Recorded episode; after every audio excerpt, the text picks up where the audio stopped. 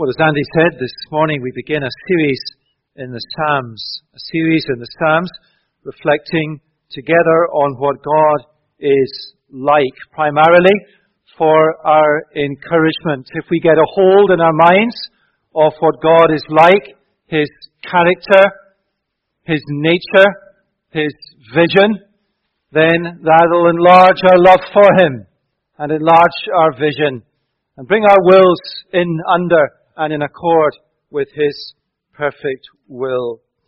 It is a series for our encouragement. We'll be covering themes like the God who speaks today, the God who protects, the God who gives joy, the God of glory, the God who reigns, the God who cares. This morning, Psalm 19, the God who speaks, and uh, we printed it for you in the order of service. Bibles have not arrived yet, they'll come. But this morning, we printed it out for you in the order of service. Let's listen to the voice of God as He speaks from His Word. The heavens declare the glory of God, and the sky above proclaims His handiwork. Day to day pours out speech. Night to night reveals knowledge. There is no speech nor are there words whose voice is not heard. Their voice goes out through all of the earth and their words to the end of the world. In them he has set a tent for the sun, which comes out like a bridegroom leaving his chamber, and like a strong man runs its course with joy. Its rising is from the end of the heavens, and its circuit to the end of them, and there is nothing hidden from its heat. The law of the Lord is perfect, reviving the soul. The testimony of the Lord is sure, making wise the simple. The precepts of the Lord are right, rejoicing the heart. The commandments of the Lord is pure, enlightening the eyes. The fear of the Lord is clean, enduring forever. The rules of the Lord are true and righteous altogether. More to be desired are they than gold, even much fine gold, sweeter also than honey, and drippings of the honeycomb. Moreover, by them is your servant warned. In keeping them there is great reward. Who can discern his errors? Declare me innocent from hidden faults. Keep back your servant also from presumptuous sins. Let them not have dominion over me. Then I shall be blameless and innocent of great transgression. Let the words of my mouth and the meditation of my heart be acceptable in your sight, O Lord, my rock and my redeemer. Well, let's pray for God's help. Our Father, these are strong words. O Lord, covenant God, my rock and my redeemer. Lord, we praise you that you are a God who speaks, speaks to us from your living and enduring word. And as you speak to us from your living word, we encounter that Word made flesh, the man, the Lord Jesus, your Son, our Saviour, our Lord. Lord, grant to us on this first day of Chalmers a confidence and a security in your word. We ask that in Jesus' name.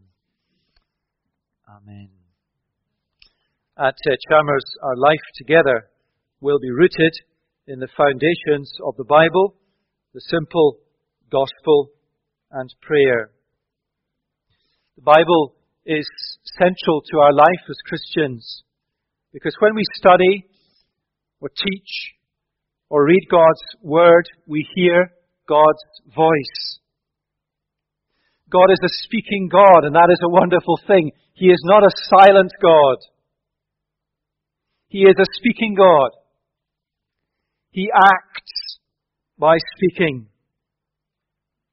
And therefore, if our life as a church is to be God centered, it needs to be word centered and Bible centered.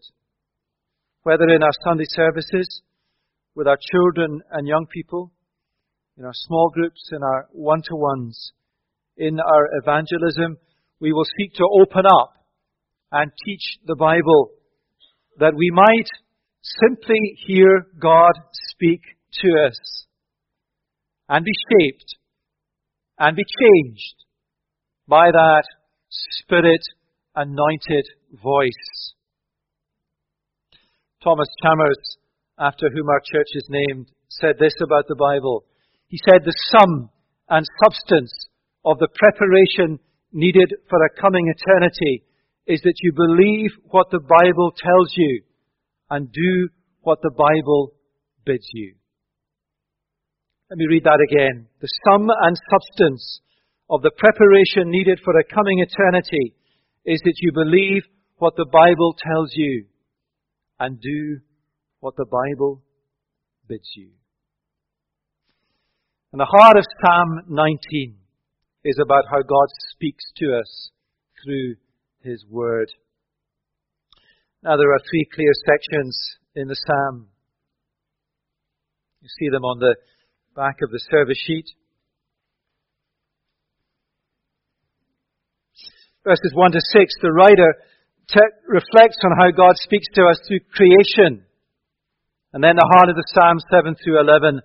And then the last bit, 12 to 14, each in turn. Firstly, verses 1 to 6, God speaks through his creation. Now, as evangelical Christians, whatever that term means, I suspect that for many of us, this is an area of theology or thinking about God, that God speaks to us through his creation that we are wary of or cautious about. That God speaks to us through the sky and the stars and the sun and the hills and the wind. The idea that as you walk in the Scottish mountains on a beautiful evening as dusk falls, that you can hear God's voice, that you can sense His majesty and the splendor of God, we're weary of that. Now we know that salvation is not found in the hills or by looking at the moon or the stars. Salvation is found in Jesus alone. But that does not mean that God does not speak to us through His creation, causing us to wonder and bow before His majesty and His splendor. And the writer of this Psalm, David, is not ashamed or cautious in any way of acknowledging the power with God speaks through His creation. Listen to the language he uses. Verse 1. The heavens declare the glory of God. The words are are proclamation words, preaching words. The heavens declare the glory of God. The sky above proclaims his handiwork. Day to day it pours out speech. Night to night it reveals knowledge. It's not that God whispers through his creation. He speaks loud and clear. He declares, he proclaims, he pours out, he reveals. That phrase, pours out or pours forth speech suggests the irrepressible bubbling up of a spontaneous spring and therefore the unfailing spontaneous bubbling up of the variety with which the creation heralds the Creator. God speaks through His creation to the whole world, to everybody. His voice is for all to hear. Verse 4 There is no speech nor are there words whose voice is not heard. Their voice goes out through all the earth, and their words to the end of the world. Some of you will have heard me using this illustration before. A very vivid moment for me in my life. Um, we were at the Keswick Convention, and I was running in the days when I could run long distances round the hills around Derwentwater, some seven, eight miles from the convention town. And BBC were recording songs of praise in the afternoon on the shore of the lake. And they were singing, To God be the glory, let the earth hear his voice. And there we were, seven, eight miles away on the hills, where God speaks, and God spoke through the song, and the whole world heard the voice of God. And what the psalmist here is saying is that in creation, God speaks to the whole world. Why? To declare His glory, yes, verse 1. But also to reveal Himself, to cause people to heed Him, to acknowledge Him, to revere Him, to turn to Him. In Romans, the Apostle Paul speaks about the fact that God's revelation in His creation is such that people are without excuse. So he says, for example, His invisible attributes, namely His eternal power and divine nature, have been clearly perceived ever since the creation of the world in the things that have been made, the creation. So they are without excuse. It's quite a sobering thought that there is sufficient revelation in creation to cause every person, to move every person to believe that behind the creation there is a creator. It's a sobering thought that people are without excuse. That's normally how you, you preach on that verse. It's sobering that people are without excuse. But it's a wonderful thought. It's a wonderful thought. It's a wonderful insight into the goodness and mercy of God that God wants people to see who He is every time they walk in the hills. Just think of all the people that will come to Scotland this summer and see the beauty of God's creation. If Scotland didn't have rain and midges, there would be billions of people here. Just think how many people will come though this summer in the sunny days and see the beauty of God's creation. Yes, that renders them without excuse, but what mercy of God. What mercy of God to show them who He is even as they walk in the hills. The end of verse 4 and in verses 5 and 6, the writer of the psalm focuses on one particular part of God's creation, the sun. He has set a tent for the sun, which comes out like a bridegroom leaving his chamber, and like a strong man runs its course with joy. It's rising from the end of the heavens, circuit to the end of them, and there is nothing hidden from its heat. Why the focus on the sun? Simply that it sustains all life. Everything revolves around it. It is inescapable. It keeps us alive. While men and women are alive under the rays of the sun, gazing at the hills, there is grace extended to them to believe in Jesus. Notice too how the writer speaks of the sun. It's a wedding. The sun comes out like a bridegroom, runs its course with joy. One of the things we'll see as we study these Psalms in the coming weeks is the Christian's joy in the Lord. Now, I said this a few weeks ago. I wonder if that is a dimension of our relationship with God we need to recover our joy in the Lord. The Bible is resplendent with joy language, with relishing our relationship with God. The language, the emotions, the affections of joy. And so the Bible tells me to tell you this and this is evangelical, rich theology. When you are out on the hills this summer, when you are on the beach at the edge of the ocean, or in a car simply driving through the countryside, or watching a natural history program on television, as a Christian, let the creation as a Christian lead you to reflect on the Creator, not simply to revere Him and acknowledge His majesty, but to relish the fact that you know Him as your Father. He made all that. He made you. He redeemed you. And He is your Father. Joy in the Lord. And let your affections, your affections for the Lord and the Lord Jesus well up within you. God speaks through His creation to the Christian. Let your heart exult before His majesty.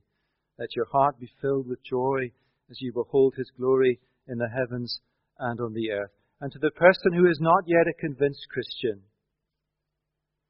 not yet a follower of the Lord Jesus, maybe that is you. Let me throw out a proposition to you. Shut your eyes and fill your mind with the most beautiful pictures you can of this world, its creation, and let me throw out a proposition to you. Who is behind the creation? Surely a creator of infinitely intelligent mind, of infinite power, of infinite grace. Day by day, he pours out speech. Night by night, he reveals knowledge that you might turn to him and to his Son. So God speaks through his creation. Second, and the heart of the psalm, God speaks through his word. Now, notice a couple of things at the start. You'll notice in your Bibles that the word for God changes at uh, verse 7. I just noticed there's no clock in here.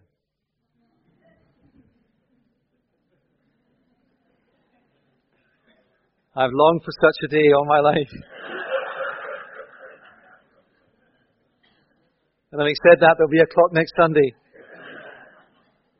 It's five past eleven. We're fine. God speaks through His Word. Notice two things at the start. Notice in your Bibles that the word for God changes at verse 7. In the first section of the Psalm, the Hebrew word used for God is El, just translated G-O-D in our Bibles. El is the generic name for God. Do you believe in God? Most people would say yes. It's a generic name for God. But from verse 7 onwards, the Hebrew word is Yahweh. L-O-R-D, translated in our English Bibles. It's the, the covenant God. It's the God of His people. It's the God who knows people. It's the God who is believed in. And that word L-O-R-D, Yahweh, is used virtually in every faith. The law of the Lord, the testimony of the Lord, the precepts of the Lord, the fear of the Lord. Covenant God. And the name change from El in the first part of the psalm to Yahweh, covenant God, signals a change from God's general revelation and creation to the specific revelation in His Word. Another way to think about that change is to think about the difference between common grace, grace displayed in the hills, that we might marvel at the Creator, and saving grace, grace that leads you to glory, to forgiveness, to the Lord Jesus, and to an eternity. God speaks in a general way through His creation, but in a saving way through His written word, and therein His living word, His own flesh, His Son, in whom His power is manifested for salvation. And that is why Psalm 121 says, I lift up my eyes to the hill. Where does my help come from? My help comes from the Lord, the Word made flesh, the Lord Jesus Christ. Now that's a, a preliminary uh, to the psalm, the shift in name. Second preliminary to the central section. The language about the Bible is so rich and positive. Just notice it. The law of the Lord is perfect, reviving the soul. It's sure. It makes wise. The precepts are right, they rejoice the heart. They're pure, they enlighten the eyes. They're clean, they endure forever. Verse 10 Much more to be desired are they than gold, even much fine gold, sweeter also than honey and drippings of the honeycomb. The writer lapses into kind of poetic engagement in describing the Word of God. Striking language. The start of the service, Andy read from Psalm 1 the believers, what's the word? Delight is in the Word of God. One of my colleagues, when I worked in London, wrote a book on Psalm 119. Another psalm about the Word of God. The title of his book, it's a brilliant title, Bible Delight. Bible Delight. I wonder if we might have lost also that language, that way of thinking about the Word of God. The Word of God, as you, as you travel through a tough time, becomes your reference, your rule, your authority. But the Bible is our delight.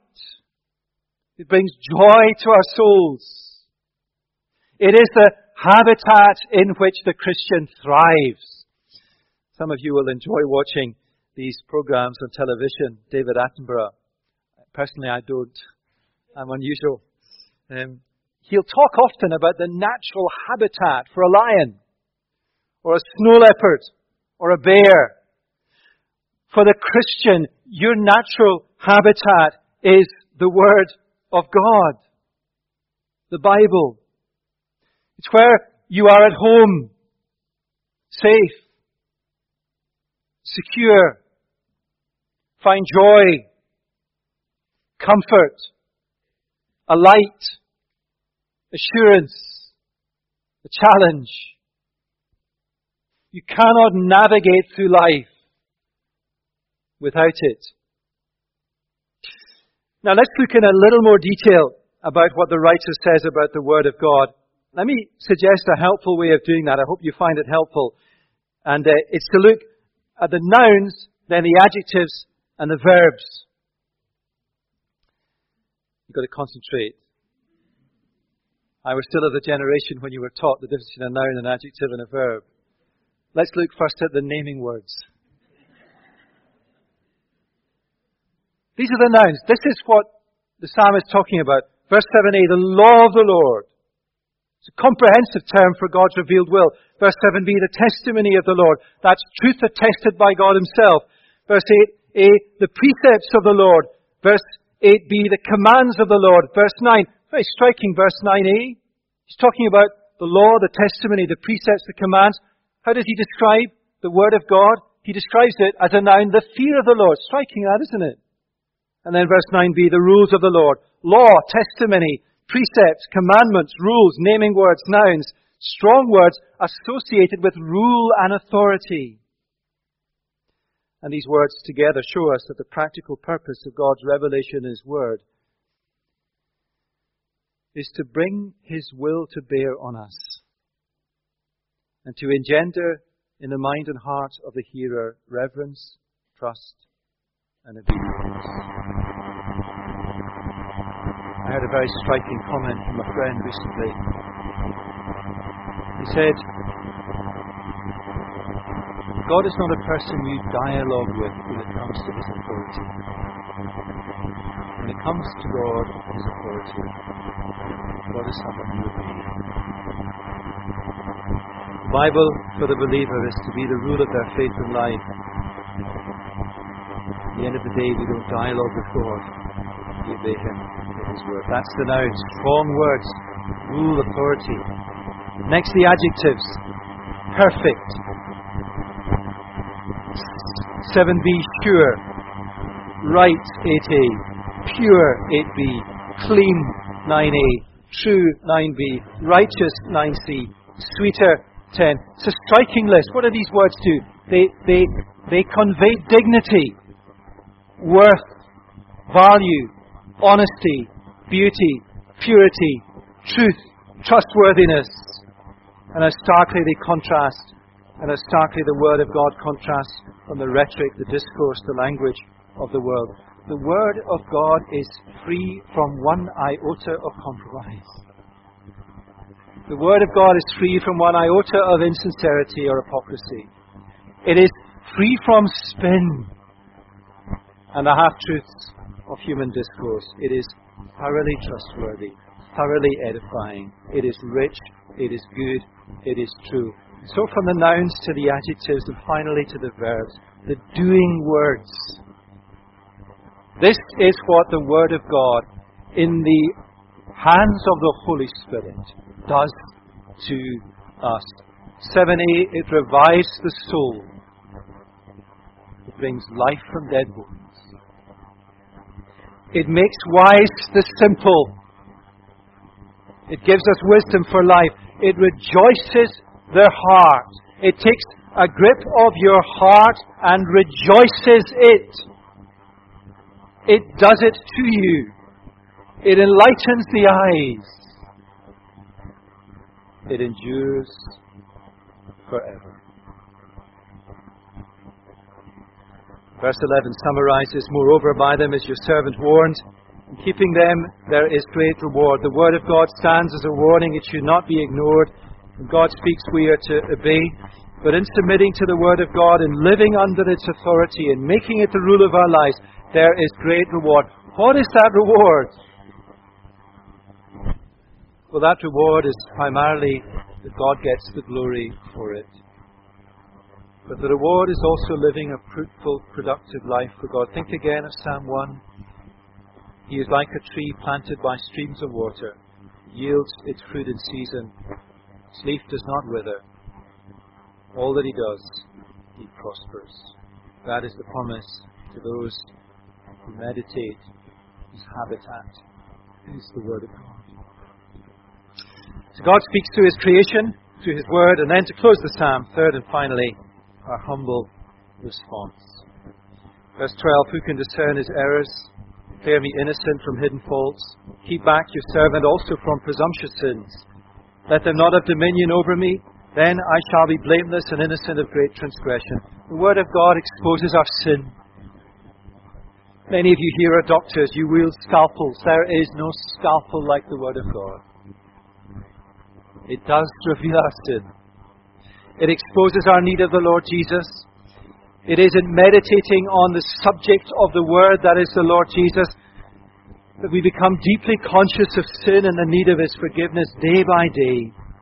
And surely these verses at the end of the psalm are the cry of the Christian's heart. Declare me innocent. Keep me from hidden faults. I want to be blameless. That is the cry of the Christian, to be free of the dominion of sin. How can that change be effected in our lives? Well, as the Holy Spirit who indwells us changes us. How does the Holy Spirit who indwells us changes us? Through the living and enduring Word of God, the Spirit's sword. And so here is a great encouragement on the first day of Chalmers Church. To keep the Bible, the Word of God, central in our life as a church family.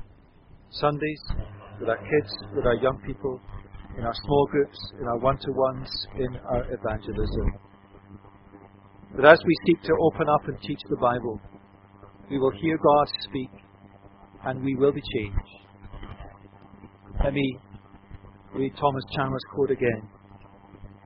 Sum and substance of the preparation needed for the coming eternity is that you believe what the Bible tells you and you do what it bids you. Finally, verse 14, the prayer of the preacher before they preach. Prayer of the small group leader before they teach. Prayer of the Sunday club leader before they teach. Prayer around your dinner tables at home before you read the Bible with your children, your wife, your husband. Prayer on your knees as you read the Bible every day. Let the words of my mouth and the meditations of my heart be acceptable in your sight. How does the psalm end? O Lord, my covenant God, my rock, my rock, and my Redeemer, my Saviour.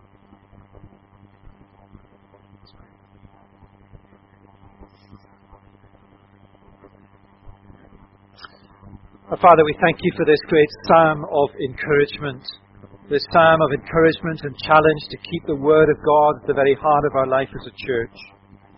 The psalm to live lives of obedience to that authority, but also a wonderful psalm to help us relish and find joy and affection in your Word, which is living and enduring for eternity. May it be our delight.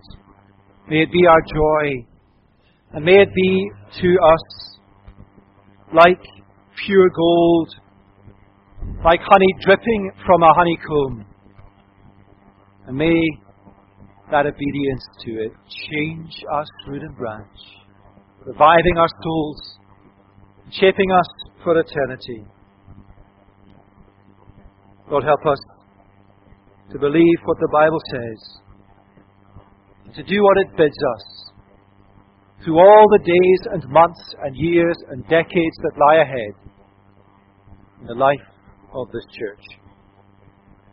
And that we pray in the name of our rock and our Redeemer, the Lord Jesus Christ, whose church it is, and who built it by the Spirit of God with His Word until He returns, calls us all home. We ask it in His name and for His sake.